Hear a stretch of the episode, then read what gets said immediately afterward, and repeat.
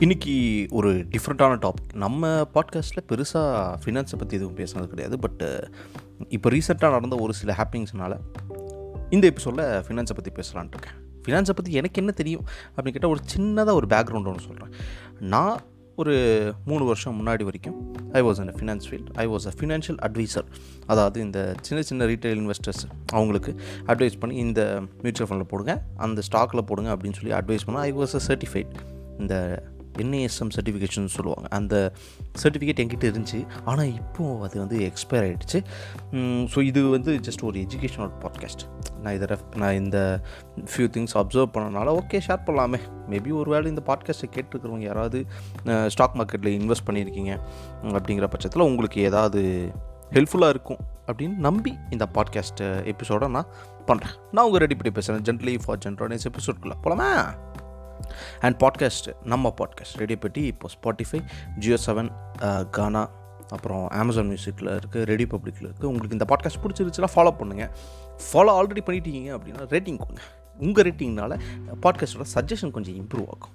Okay எபிசோட்குள்ளே போகலாம்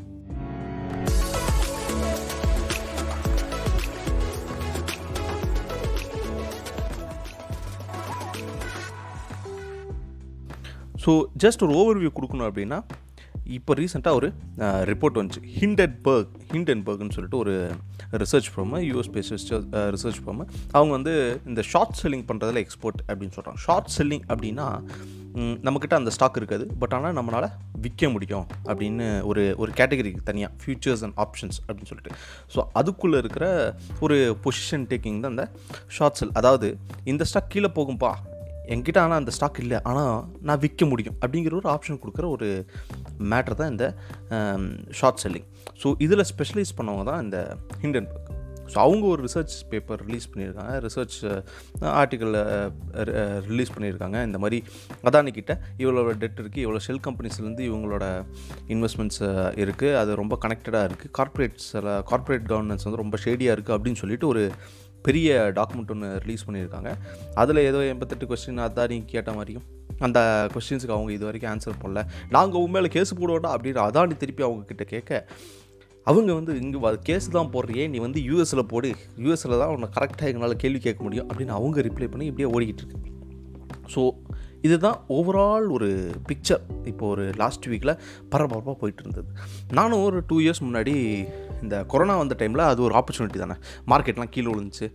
so by பண்ணுறதுக்கான நல்ல ஆப்பர்ச்சுனிட்டி எப்போ மார்க்கெட் கீழே விழுதோ அப்போலாம் பை பண்ணிடணும். அதான் நல்ல ஸ்டாக்காக பார்த்து.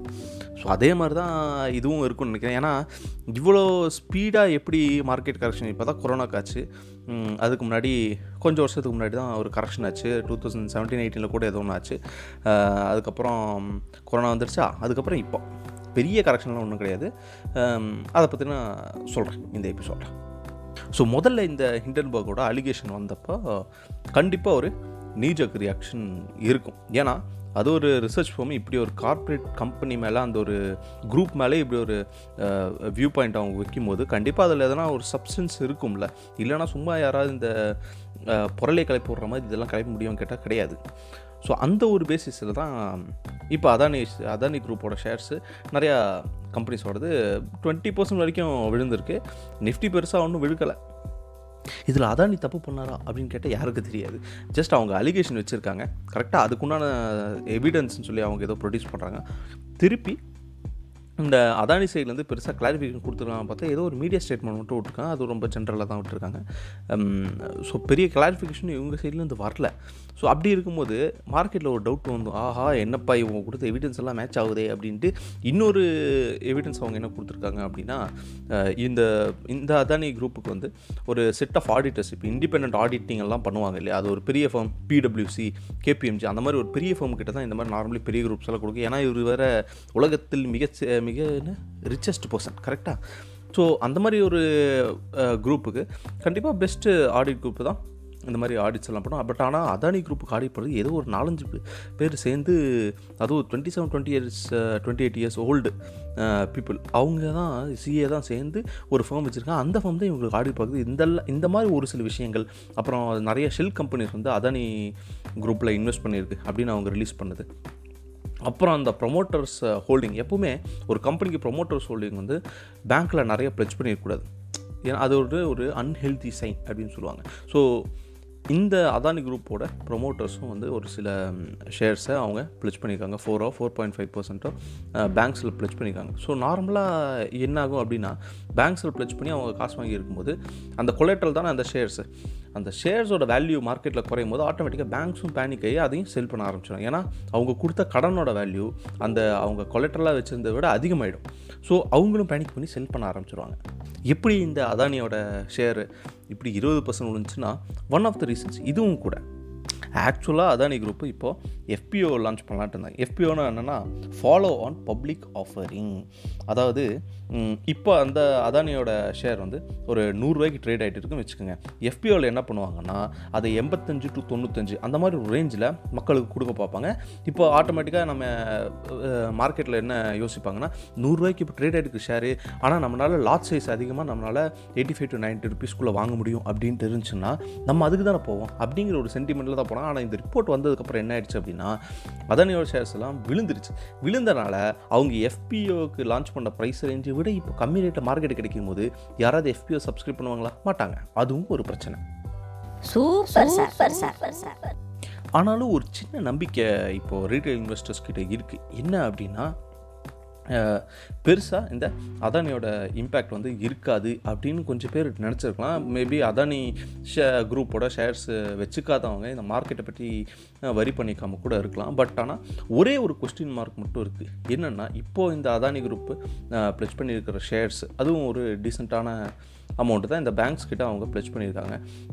ஸோ அந்த மாதிரி பேங்க்ஸ் டெசிஷன் எடுக்க ஆரம்பிச்சிட்டாங்க அப்படின்னா ஒவ்வொரு பேங்க்காக செல் பண்ண ஆரம்பிச்சு இப்போ ஒரு ஃபார் எக்ஸாம்பிள் எஸ்பிஐ பேங்க் கிட்ட அதானி குரூப்போட ஷேர்ஸ் இருக்குது ப்ளச் பண்ணியிருக்காங்கன்னு வச்சுக்கோங்க. ஸோ மார்க்கெட் வேல்யூ கம்மியாகுது அப்படிங்கும்போது அவங்களால என்ன பண்ண முடியும்? அவங்க விற்று அவங்களோட லோனை தான் அடைக்க பார்ப்பாங்க. கரெக்டாக அவங்களுக்கு ஃபியூச்சரில் மார்க்கெட்டு ரைஸ் ஆகும் அதானி குரூப் வந்து ரிவைவ் ஆகும் அப்படிங்கிறதெல்லாம் அவங்களுக்கு கணக்கே கிடையாது. அன்றைக்கி அவங்க லோன் புக்ஸ் எப்படியாவது கரெக்டாக டேலி ஆகணும்னு சொல்லிட்டு அவங்க விற்க ஆரம்பிப்பாங்க. பெரிய பேங்க்கான எஸ்பிஐயே விற்கும் போது அதுக்கு கீழே இருக்கிற எல்லா ஹெச்டிஎஃப்சி பெரிய அந்த ஐசிஐசி பேங்க் அந்த மாதிரி இருக்கிறவங்களும் அவங்க கிட்ட அந்த மாதிரி ஒரு ஷேர்ஸ் இருக்குது அதானி குரூப்போடது ப்ளெச் பண்ணது இருக்குன்னா அவங்களும் செல் பண்ண ஆரம்பிச்சிருவாங்க. ஆப்வியஸாக செல்லிங் அதிகமாகும் போது கண்டிப்பாக ப்ரைஸ் ட்ராப் ஆகும். ஏன்னா சப்ளை இன்க்ரீஸ் ஆகுது.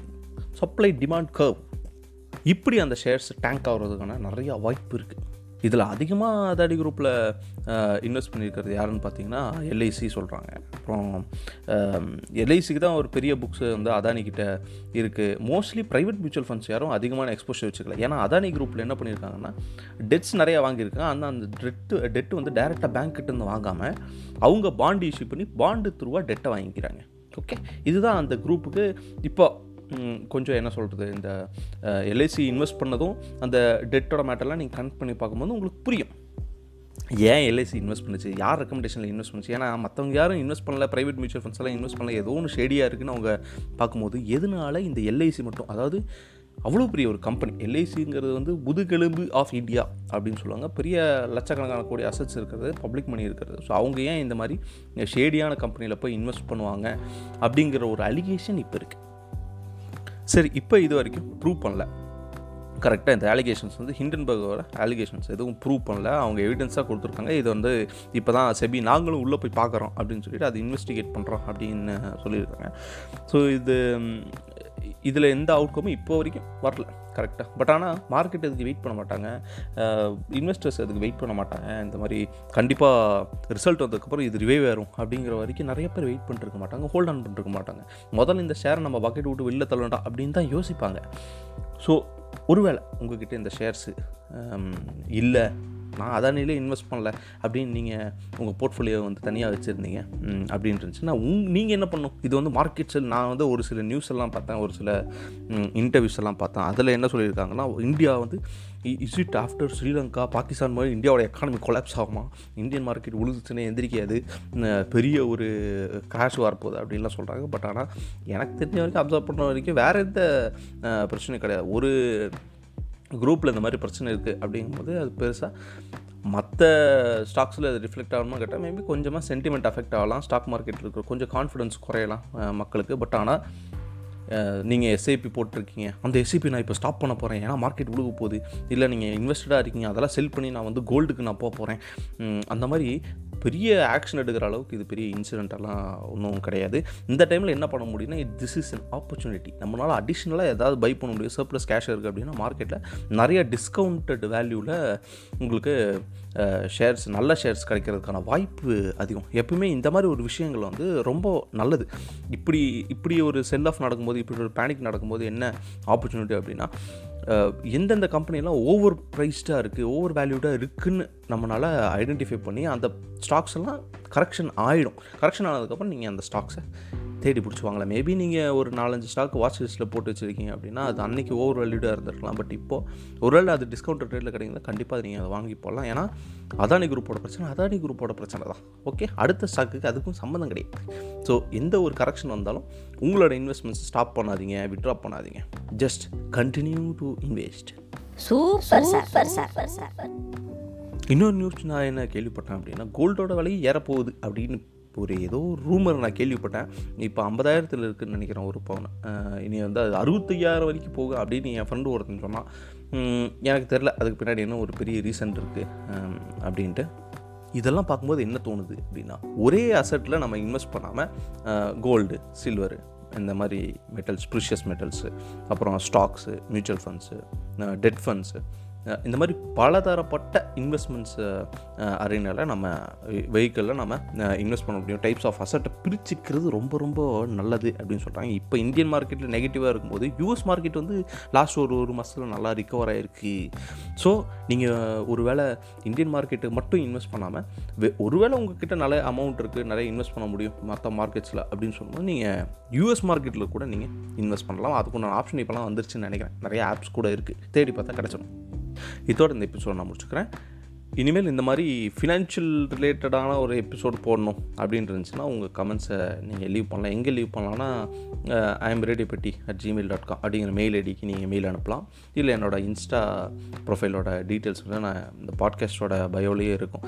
அதையும் நீங்கள் பார்த்து உங்களோட சஜஷன்ஸ் நீங்கள் அனுப்பலாம். அதுக்கு தகுந்த மாதிரி நம்ம ஃப்யூச்சரில் பாட்காஸ்ட்டில் எபிசோட்ஸை அப்படியே ஸ்ட்ரீம் லைன் பண்ணிக்கலாம். ஓகே இதோட இந்த எபிசோட நான் முடிச்சுக்கிறேன். நான் உங்கள் ரெண்டு பேர் பேசுகிறேன் generally for general audience bye